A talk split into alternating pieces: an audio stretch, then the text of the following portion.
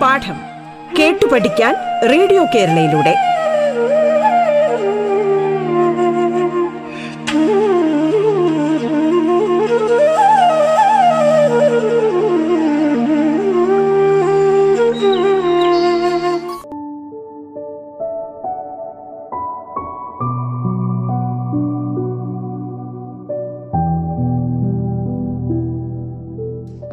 നമസ്കാരം. സംസ്ഥാന സർക്കാരിന്റെ ഓൺലൈൻ റേഡിയോ സംരംഭമായ റേഡിയോ കേരളയുടെ പാഠത്തിലേക്ക് ഏവർക്കും ഹൃദ്യമായ സ്വാഗതം. ഞാൻ Shanthi G P Pathanapuram Mount Tabor girls ഹൈസ്കൂളിലെ മലയാളം അധ്യാപികയാണ്. ഇന്ന് നാം ചർച്ച ചെയ്യാൻ പോകുന്നത് എട്ടാം ക്ലാസ് അടിസ്ഥാന പാഠാവലിയിലെ രണ്ടാം യൂണിറ്റിലെ ആദ്യ പാഠമായ രണ്ട് മത്സ്യങ്ങൾ എന്ന കഥയുടെ നാടകരൂപമാണ്. ഒരു അതിജീവനത്തിന്റെ കഥയാണിത്. കവായി കായൽ നിന്ന് ശൂലാപ്പ് കാവിലേക്ക് അഴകനും പൂവാലിയും നടത്തുന്ന സാഹസിക യാത്രയും ആ യാത്രയിൽ അവർ നേരിടുന്ന പ്രതിസന്ധികളുമാണ് ഈ കഥയുടെ ഉള്ളടക്കം. ശൂലാപ്പുകാവിലെത്താൻ അവരെ സഹായിക്കുന്ന ബുദ്ധന്റെ അനുഗ്രഹം സിദ്ധിച്ച് ചിരഞ്ജീവിയായ തവളയുടെ സന്ദേശത്തിലൂടെ മനുഷ്യന്റെ അന്ധമായ വികസന ത്വര എത്രമാത്രം ദോഷകരമായാണ് പ്രകൃതിയെയും അതിലെ മറ്റു ജീവജാലങ്ങളെയും വേട്ടയാടുന്നത് എന്ന് കഥാകാരൻ വ്യക്തമാക്കുന്നു. അനന്തര തലമുറയ്ക്ക് ജന്മം നൽകുക എന്ന മനോഹര സ്വപ്നവുമായി ശൂലാപ്പുകാവിലെത്തിയ അഴകനും പൂവാലിയും കണ്ടത് ഹൃദയം നുറുങ്ങുന്ന കാഴ്ചകളായിരുന്നു. എല്ലാറ്റിനും കാരണക്കാർ നാം മനുഷ്യരാണ് എന്ന് മനസ്സിലാക്കുമ്പോൾ ലജ്ജ കൊണ്ട് നമ്മുടെ ശിരസ് താണു പോവുകയാണ് മനുഷ്യനെ സംബന്ധിച്ചിടത്തോളം വികസനം എന്നാൽ കൂറ്റൻ കോൺക്രീറ്റ് സൗധങ്ങളും വൻ വ്യവസായ ശൃംഖലകളും അത്യന്താധുനിക യന്ത്ര സാമഗ്രികളുമാണ്. അതിനായി ആരെയും എന്തിനേയും ഇല്ലാതാക്കാൻ അവന് യാതൊരു മടിയുമില്ല. വിവേകശാലി എന്നും ബുദ്ധിരാക്ഷസനെന്നുമെല്ലാം സ്വയം അഹങ്കരിക്കുന്ന മനുഷ്യൻ മാത്രം ആണ് പ്രകൃതിയെയും അതിലെ മറ്റു ജീവജാലങ്ങളെയും ഇത്രയേറെ കടന്നാക്രമിക്കുന്നത് എന്ന ക്രൂര യാഥാർത്ഥ്യം എന്നാണ് നാം തിരിച്ചറിയുന്നത്. ഇനിയും മരിക്കാത്ത ഭൂമി നിന്നാസന്ന മൃതിയിൽ നിനക്കാത്മശാന്തി എന്ന് വിലപിച്ച ക്രാന്തദർശിയായ കവിയുടെ ഹൃദയവേദന എന്നാണ് നാം മനസ്സിലാക്കുന്നത്. അപ്പോഴേക്കും ചൂടും നശിപ്പിച്ച് നാം നമ്മുടെ തന്നെ അന്ത്യയാത്രയ്ക്ക് കളമൊരുക്കിയിരിക്കും. തിരിച്ചറിവിന്റെയും ഗതിമാറ്റത്തിന്റെയും ആവശ്യകത വിളിച്ചോതുന്ന ഈ കഥയുടെ നാടകരൂപം നമുക്കൊന്ന് കേട്ടു നോക്കിയാലോ?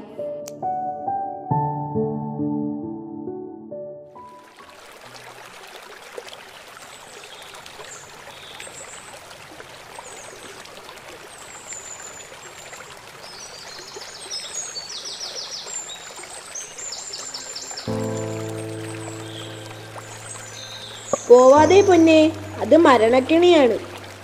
അയ്യോ അഴക മണ്ണിരയെ തുളഞ്ഞ് പുറത്തേക്കുന്തി നിന്ന ചൂണ്ടക്കുളത്തിന്റെ മൂർച്ചത്തിളക്കം ഞാൻ ഇപ്പോഴാണ് കണ്ടത്. ശ്രദ്ധിക്കേണ്ടേ നമ്മൾ മീനുകൾക്ക് നാല് ചുറ്റിലും കണ്ണ് വേണം. ഒരിക്കലും എടുത്തു ചാടരുത്. വിഷമിക്കാൻ പറഞ്ഞതല്ല പൂവാലി.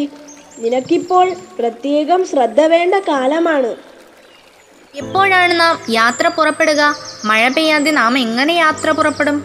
ദിവസം പത്തു പതിനഞ്ചായില്ലേ ആകാശം ഇങ്ങനെ മുഖം വീർപ്പിച്ച് നിൽക്കുന്നു. ഒന്ന് പൊട്ടിക്കരഞ്ഞൂടെ ഈ ആകാശത്തിന്. ആകാശത്തിന്റെ കണ്ണുനീരാണ് മഴ അല്ലേ? ആയിരിക്കാം. പക്ഷേ മഴ പെയ്തില്ലെങ്കിൽ നാം എന്തു ചെയ്യും?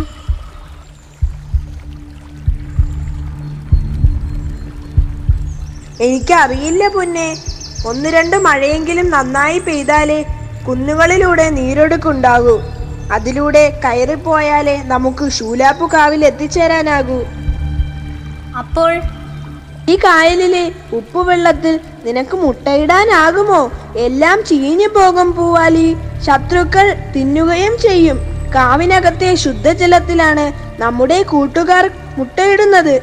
അല്ലാതെ മറ്റൊരിടത്ത് മുട്ടയിടാനോ കുഞ്ഞുങ്ങളെ പോറ്റി വളർത്താനോ നെടുഞ്ചൂരി മത്സ്യങ്ങൾക്ക് സാധിക്കുകയില്ല. മഴക്കാലത്ത് നമുക്ക് എളുപ്പമല്ലേ കാവിലേക്ക് കുന്നുകൾ കയറാൻ? വിഡിത്തം പറയാതെ വേനൽ മഴ തുടങ്ങുമ്പോൾ ശൂലാപ്പിലെത്തി മുട്ടയിട്ട് കുഞ്ഞുങ്ങളെ വളർത്തിയെടുക്കുമ്പോഴേക്കും കർക്കിടകത്തിൽ മാരി പെയ്തു തുടങ്ങും. ആ വെള്ളപ്പാച്ചിലിൽ ശത്രുക്കളുടെ പിടിയിൽപ്പെടാതെ അമ്മമാർക്ക് കുഞ്ഞുങ്ങളെ സുരക്ഷിതമായി പുഴയിലും പിന്നെ കായലിലും എത്തിക്കാം. എങ്കിൽ നമുക്ക് ആകാശദേവനോടും ശൂലാപ്പ് ദേവിയോടും പ്രാർത്ഥിക്കാം മഴ പെയ്യാൻ. അമ്മയാകാൻ കൊതിക്കുന്ന പെണ്ണല്ലേ നീ? നീ പ്രാർത്ഥിച്ചാൽ ദൈവങ്ങൾ കേൾക്കും. ഞാൻ പ്രാർത്ഥിക്കാം അഴക നമുക്ക് വേണ്ടി മാത്രമല്ല ഭൂമിയിലെ സർവചരാചരങ്ങൾക്കും മഴ കിട്ടാൻ. അഴക ആകാശദേവൻ എന്നോട് പറഞ്ഞു. ശൂലാപ്പ് ദേവിയും എന്നോട് പറഞ്ഞു ഉടനെ മഴ പെയ്യും. ഇന്ന് മഴ പെയ്യും. പെയ്താൽ പുലർച്ചെ നാം യാത്ര പുറപ്പെടണം. വെളിച്ചമായാൽ ആയുധങ്ങൾ എന്തിയ മനുഷ്യർ വഴി തടയും മനുഷ്യനെയാണോ ഏറ്റവും പേടിക്കേണ്ടത്? പണ്ട് ശൂലാപ്പിലേക്ക് പോകുന്ന നെടുഞ്ചൂരികൾ ഏറ്റവും പേടിച്ചത് മണ്ണൻ മുതലകളെയാണ്. അമ്മമ്മ പറഞ്ഞു തന്ന കഥകളിലൊക്കെ കുറേ മണ്ണൻ മുതലകളുണ്ട്. വലിയ പാറക്കല്ലുകളാണെന്നേ തോന്നു. വഴിയിൽ അനക്കമറ്റു കിടക്കും. അടുത്തെത്തുമ്പോൾ ടപ്പേന്ന് വായി തുറക്കും. തീർന്നു കഥ. മുതലകളേക്കാൾ തന്ത്രശാലികളാണ് നീർനായ്ക്കൾ. അഴക നീ എന്നെ വീണ്ടും പേടിപ്പിക്കുന്നു. പേടിക്കാനില്ല പൂവാലി. മുതലകളുടെയും നീർനായ്ക്കളുടെയും മീൻകൊത്തികളുടെയും വംശങ്ങൾ തന്നെ ഇല്ലാതായില്ലേ? പക്ഷേ മനുഷ്യനെ പേടിച്ചേ പറ്റൂ. മുട്ടയിടാൻ പോവുകയാണോ? മുട്ടയിട്ട് കൊച്ചു കുഞ്ഞുങ്ങളെയും കൊണ്ട് തിരിച്ചു വരികയാണോ എന്തെന്നും അവർക്കറിയണ്ടല്ലോ. കൂത്തൂടകളും വലകളും വെട്ടുകത്തികളുമായി അവൻ തക്കം പാർത്തു നിൽക്കും. അഴക നീ എന്നെ വീണ്ടും പേടിപ്പിക്കുന്നു. സൂക്ഷിക്കാൻ പറയുകയാണ് പൂവാലി. ഇന്നത്തെ ദിവസത്തിന്റെ പ്രത്യേകത നാം കണ്ടുമുട്ടിയിട്ട് ഇന്നേക്ക് ഒരു വർഷം തികയുകയാണ്. എത്ര പെട്ടെന്നാണ് കാലം ഒഴുകിപ്പോകുന്നത് അല്ലേ? അഴക നമ്മുടെ മരണശേഷവും നമുക്ക് ഈ കായലിൽ ജീവിക്കണം. നമ്മുടെ കുഞ്ഞുങ്ങളിലൂടെ അവരുടെ കുഞ്ഞുങ്ങളിലൂടെ. പൂവാലി ജീവിതകാലം മുഴുവൻ ഈ നല്ല വാക്കുകളുടെ പേരിൽ ഞാൻ നിന്നോട് കടപ്പെട്ടിരിക്കും. ജീവിതത്തിന്റെ നൈരന്തര്യത്തെ മരണത്തെ അതിശയിപ്പിക്കുന്ന അതിന്റെ മഹത്വത്തെ പറ്റി നീ എന്നെ ബോധവാനാക്കി. കാലം എത്ര കഴിഞ്ഞാലും നമ്മുടെ കുഞ്ഞുങ്ങളിലൂടെ നാം ഈ കായലിൽ തന്നെ നീന്തിത്തുടിച്ചുകൊണ്ടിരിക്കും. ഇത്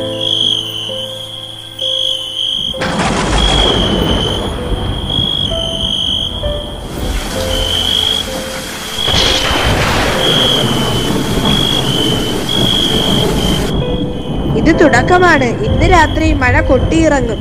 അതെ ഇന്നു രാത്രി മഴ കോരിച്ചൊരിയും.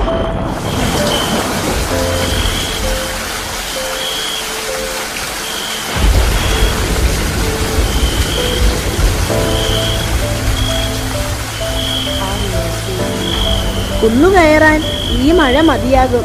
വാ നമുക്ക് വേഗം പുറപ്പെടാം.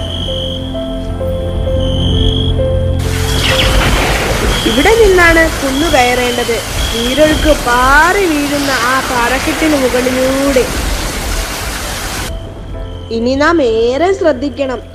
മനുഷ്യൻ ആയുധങ്ങളുമായി പതുങ്ങി ഇരിപ്പുണ്ടാവും. അയ്യോ അതാ കുറച്ച് മനുഷ്യർ ഓടി വരുന്നു. നമുക്ക് എവിടെയെങ്കിലും ഒളിച്ചിരിക്കാം.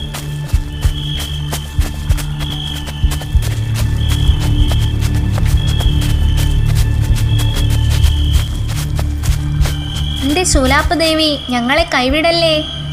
കള്ള തിരുമാലികൾ രണ്ടും ഇവിടെ ഒളിച്ചിരിപ്പുണ്ട്. പൂവാലി നമ്മുടെ ജീവിതം തീരുകയാണ്.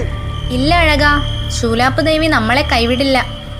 നീ ഉള്ളിലോട്ട് കയറി നിൽക്ക് എന്നെ പിടിച്ചാലും സാരമില്ല. നീ പെണ്ണാണ് അടുത്ത തലമുറയ്ക്ക് ജീവൻ പകരാൻ നീ വേണം. ഇല്ല അഴക നീ ഇല്ലാതെ ഈ ഭൂമിയിൽ ഞാൻ ജീവിക്കുകയില്ല. അസംബന്ധം പറയാനുള്ള നേരമല്ലിത്. ഉള്ളിലോട്ട് കയറാൻ ഒട്ടും സ്ഥലമില്ല അഴക.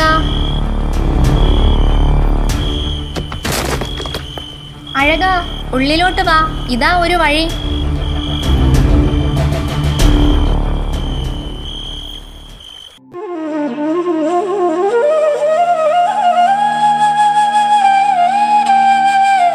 പാഠം കേട്ടു പഠിക്കാൻ റേഡിയോ കേരളയിലൂടെ.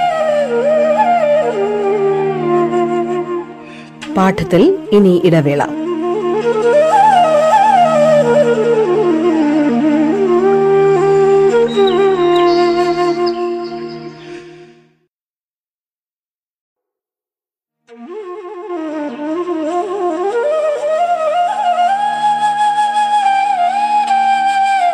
പാഠം കേട്ടു പഠിക്കാൻ റേഡിയോ കേരളയിലൂടെ. തുടർന്ന് കേൾക്കാം പാഠം.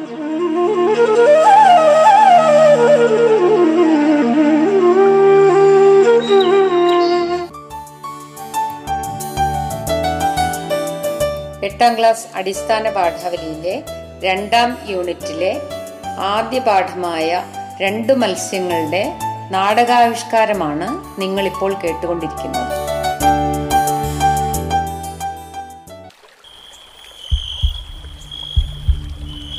നീ പേടിച്ചോ? രണ്ടു മത്സ്യങ്ങളെ നിങ്ങൾ എന്തിനിവിടെ വന്നു? ക്ഷമിക്കണം പ്രഭു. പുറത്ത് മനുഷ്യരുടെ ആക്രമണം ഉണ്ടായപ്പോൾ രക്ഷപ്പെടാൻ കയറിയതാണ്. ഉടനെ പൊയ്ക്കൊള്ളാം. എങ്ങോട്ട്? ചൂലാപ്പ് കാവിലേക്ക് ഓ മുട്ടയിടാനുള്ള കാലമായി അല്ലേ? നിങ്ങൾ കുറച്ച് വിശ്രമിക്കൂ. ദുഷ്ടരായ മനുഷ്യ സന്തതികൾ പുറത്തുണ്ട്. എന്തിനാണ് ഈ ഇരുട്ടിൽ കഴിയുന്നത്? ശൂലാബ് കാവിലാണ് മത്സ്യങ്ങളെ ഞാൻ പിറന്നതും ജീവിച്ചതും. കാവിനകത്ത് ദേവിയുടെ ഗർഭപാത്രം പോലെയുള്ള ജലാശയത്തിൽ ഒരു ദിവസം ധ്യാനത്തിനായി ബുദ്ധൻ കാവിലേക്ക് കയറി വന്നു. ശ്രീബുദ്ധനോ? ശ്രീബുദ്ധനോ? അതെ സാക്ഷാൽ ശ്രീബുദ്ധൻ. രണ്ടു മത്സ്യങ്ങളെ. നൂറ്റാണ്ടുകൾക്ക് മുൻപുള്ള കഥയാണ് ഞാൻ പറയുന്നത്. അതീവ തേജസ്വിയായ ബുദ്ധൻ ഉദയസൂര്യനെ പോലെ വരുന്നത് കണ്ടപ്പോൾ വഴിമാറാൻ പോലും ആകാതെ ഞാൻ അസ്തപ്രജ്ഞനായി. ഒരു ഉറുമ്പിനെ പോലും വേദനിപ്പിക്കാതെയാണ് നടപ്പെങ്കിലും ചതുപ്പിൽ പൂണ്ട് സുഖിച്ചു കിടക്കുകയായിരുന്ന എന്നെ അദ്ദേഹം കണ്ടില്ല. വേദനിച്ചിട്ടല്ല. വഴിമാറി കൊടുക്കാനുള്ള വെപ്രാളത്തിൽ ഞാൻ ഒന്ന് പിടഞ്ഞു. എനിക്ക് വേദനിച്ചു എന്ന് കരുതി എന്നെ കൈകളിൽ കോരിയെടുത്ത് അദ്ദേഹം തടവാൻ തുടങ്ങി. ആ കണ്ണുകളിൽ അലിവിന്റെ നനവ് പടർന്നു. ശ്രീബുദ്ധൻ ചോദിച്ചു കുഞ്ഞെ ഞാൻ നിന്നെ വേദനിപ്പിച്ചു അല്ലേ സന്തോഷത്താൽ എനിക്ക് വാക്കുകൾ കിട്ടുന്നുണ്ടായിരുന്നില്ല. ഒരു വിധത്തിൽ ഞാൻ പറഞ്ഞൊപ്പിച്ചു വേദന എന്തെന്ന് ഞാൻ അറിഞ്ഞില്ല വിഫോ. അങ്ങയുടെ പാദസ്പർശത്താൽ ഞാൻ ധന്യനായി. ഈ കാവിനകത്തെ അസംഖ്യം ജീവജാലങ്ങളെയും സാമീപ്യം കൊണ്ട് അങ്ങ് അനുഗ്രഹിക്കുകയാണ്. രണ്ടു മത്സ്യങ്ങളെ ബുദ്ധന്റെ സ്പർശനമേറ്റ് ഞാൻ ചിരഞ്ജീവിയായി. ഞാനതിൽ അഭിമാനിക്കുകയും അഹങ്കരിക്കുകയും ചെയ്യും പക്ഷേ സമീപകാലത്ത് മനുഷ്യർ ഭൂമിയോട് കാണിക്കുന്ന കൊള്ളരുതായ്മകൾ സഹിക്കാൻ വയ്യാതായപ്പോൾ കാവിന് ചുറ്റുമായി രാക്ഷസ യന്ത്രങ്ങൾ പാറകൾ ഭക്ഷിക്കാൻ തുടങ്ങിയപ്പോൾ ഞാൻ ഇങ്ങോട്ട് വന്നതാണ്. മനുഷ്യൻ മാത്രം ബാക്കിയാകുന്ന ഒരു സങ്കല്പത്തെയാണോ വികസനം വികസനം എന്ന് വിളിക്കുന്നത്? വികസനമോ? അതെന്ത്? ഞങ്ങൾക്ക് ഇതൊന്നും മനസ്സിലാകുന്നില്ല. രണ്ടു മത്സ്യങ്ങളെ. നിങ്ങൾക്ക് മാത്രമല്ല ആർക്കും ഒന്നും മനസ്സിലാകുന്നില്ല. വാ നമുക്ക് ഷുലാപ്പിലേക്ക് പോകാം. ശത്രുക്കൾ ഒഴിഞ്ഞുപോയെന്ന് തോന്നുന്നു.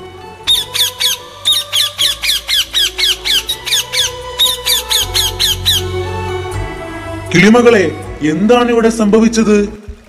പ്രഭു കഴിഞ്ഞ കൊല്ലം മുട്ടയിടാൻ വന്ന മീനുകളെല്ലാം വെള്ളത്തിലെ രാസവിഷം കാരണം ചത്തു പൊന്തിയപ്പോൾ കുറെ മനുഷ്യർ വന്നു കൂടി രാത്രിയിലാണ് തീയിട്ടത്. എന്റെ കൂട്ടുകാരെല്ലാം തീയിൽ കത്തിയെരിഞ്ഞു. ഞാൻ നോക്കി നിൽക്കേണ്ട പ്രിയതമനും ജീവനോടെ. രണ്ടു മത്സ്യങ്ങളെ ഇതാ മരണം എന്നെ അനുഗ്രഹിക്കുകയാണ്. എത്രയും പെട്ടെന്ന് സുരക്ഷിതമായ ഒരിടം തേടി നിങ്ങൾ പുറപ്പെടുക. മനുഷ്യർ എത്തിച്ചേരാത്ത ഒരു പരദീസ എവിടെയെങ്കിലും നിങ്ങളെ കാത്തിരിപ്പുണ്ടാകും. അല്ലയോ കിളിമകളെ നീ നല്ല പാട്ടുകാരിയല്ലേ? സ്വന്തം ദുഃഖത്തിന്മേൽ ഇങ്ങനെ അടയിരിക്കാതെ ഇക്കണ്ടതിനെയെല്ലാം പൊരുളുകളെ ഉലകത്തെ മുഴുവൻ നീ പാടി കേൾപ്പിക്കൂ. അതാകട്ടെ നിന്റെ നിയോഗം. ഞാൻ എനിക്കറിയില്ല പ്രഭു.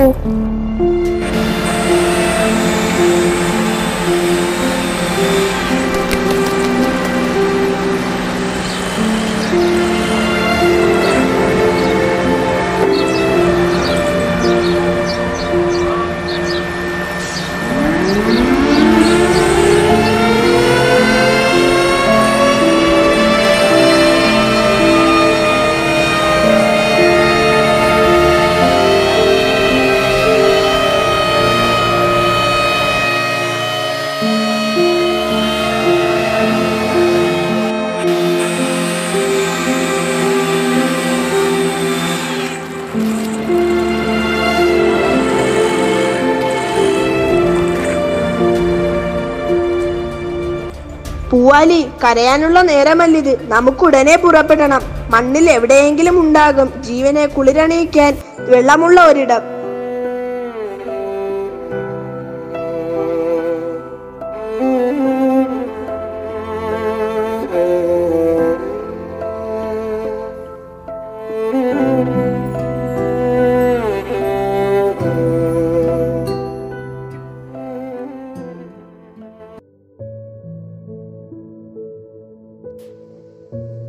നാടകം കേട്ടല്ലോ?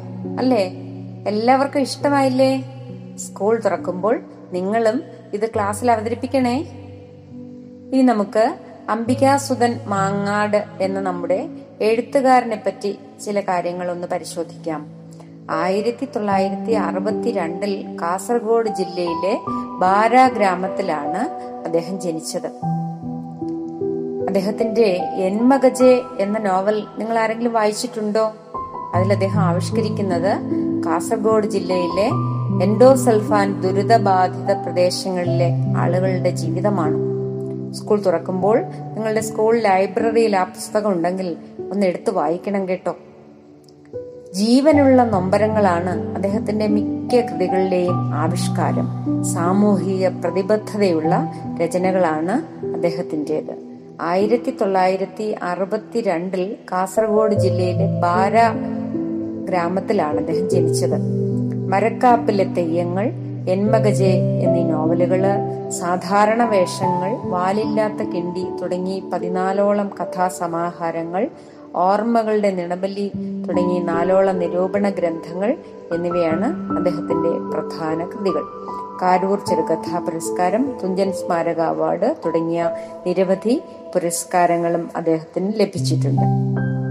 ജലത്തിൽ നിന്ന് ഉത്ഭവിച്ച ജീവന്റെ പരമ്പരയിലെ കണ്ണികൾ മുറിയാതെ സൂക്ഷിക്കുന്നതിനായി ത്യാഗപൂർണമായ യാത്ര നടത്തുന്ന ജലജീവികളുടെ കഥയാണ് നമ്മൾ ഇവിടെ പഠിക്കുന്ന രണ്ട് മത്സ്യങ്ങൾ. ഭൂമിയിലെ സകല ജീവജാലങ്ങളുടെയും നിലനിൽപ്പിന് വേണ്ടിയുള്ള പോരാട്ടത്തിന്റെ പ്രതീകമാണ് ഈ മത്സ്യങ്ങളുടെ യാത്ര എന്ന് നമുക്ക് പറയാം. ശരിയായ മാർഗം കണ്ടെത്താനാവാതെ വഴിമുട്ടി നിൽക്കുമ്പോൾ ലക്ഷ്യത്തിലേക്ക് നയിക്കുന്ന വഴികാട്ടികളുടെ പ്രതിനിധിയാണ് നമ്മുടെ ഈ കഥയിലെ തവള. കരയിലെയും വെള്ളത്തിലെയും ജീവികളെ ബന്ധിപ്പിക്കുന്ന കണ്ണിയാണത് ലോക ചരിത്രത്തെ ഗുണപരമായി സ്വാധീനിച്ച മഹത് വ്യക്തികളെയാണ് ആ തവള നമ്മെ ഓർമ്മിപ്പിക്കുന്നത്. നശിച്ചുപോയ കാവ് രാക്ഷസ യന്ത്രങ്ങളാൽ ഭക്ഷിക്കപ്പെട്ട പാറകൾ മഴ നിലച്ചുപോയ ആകാശം വരണ്ടുണങ്ങിയ പുഴകൾ തുടങ്ങി. മനുഷ്യന്റെ ഇടപെടൽ കൊണ്ട് പരിസ്ഥിതിക്കുണ്ടായ ആഘാതം ഈ കഥയിൽ സൂചിപ്പിക്കപ്പെടുന്നു. നിങ്ങൾക്ക് അവസരം കിട്ടുകയാണെങ്കിൽ ഇദ്ദേഹവുമായി ഒരു ഓൺലൈൻ ഇന്റർവ്യൂ സംഘടിപ്പിക്കാനും സ്കൂൾ തുറക്കുമ്പോൾ ശ്രമിക്കണേ.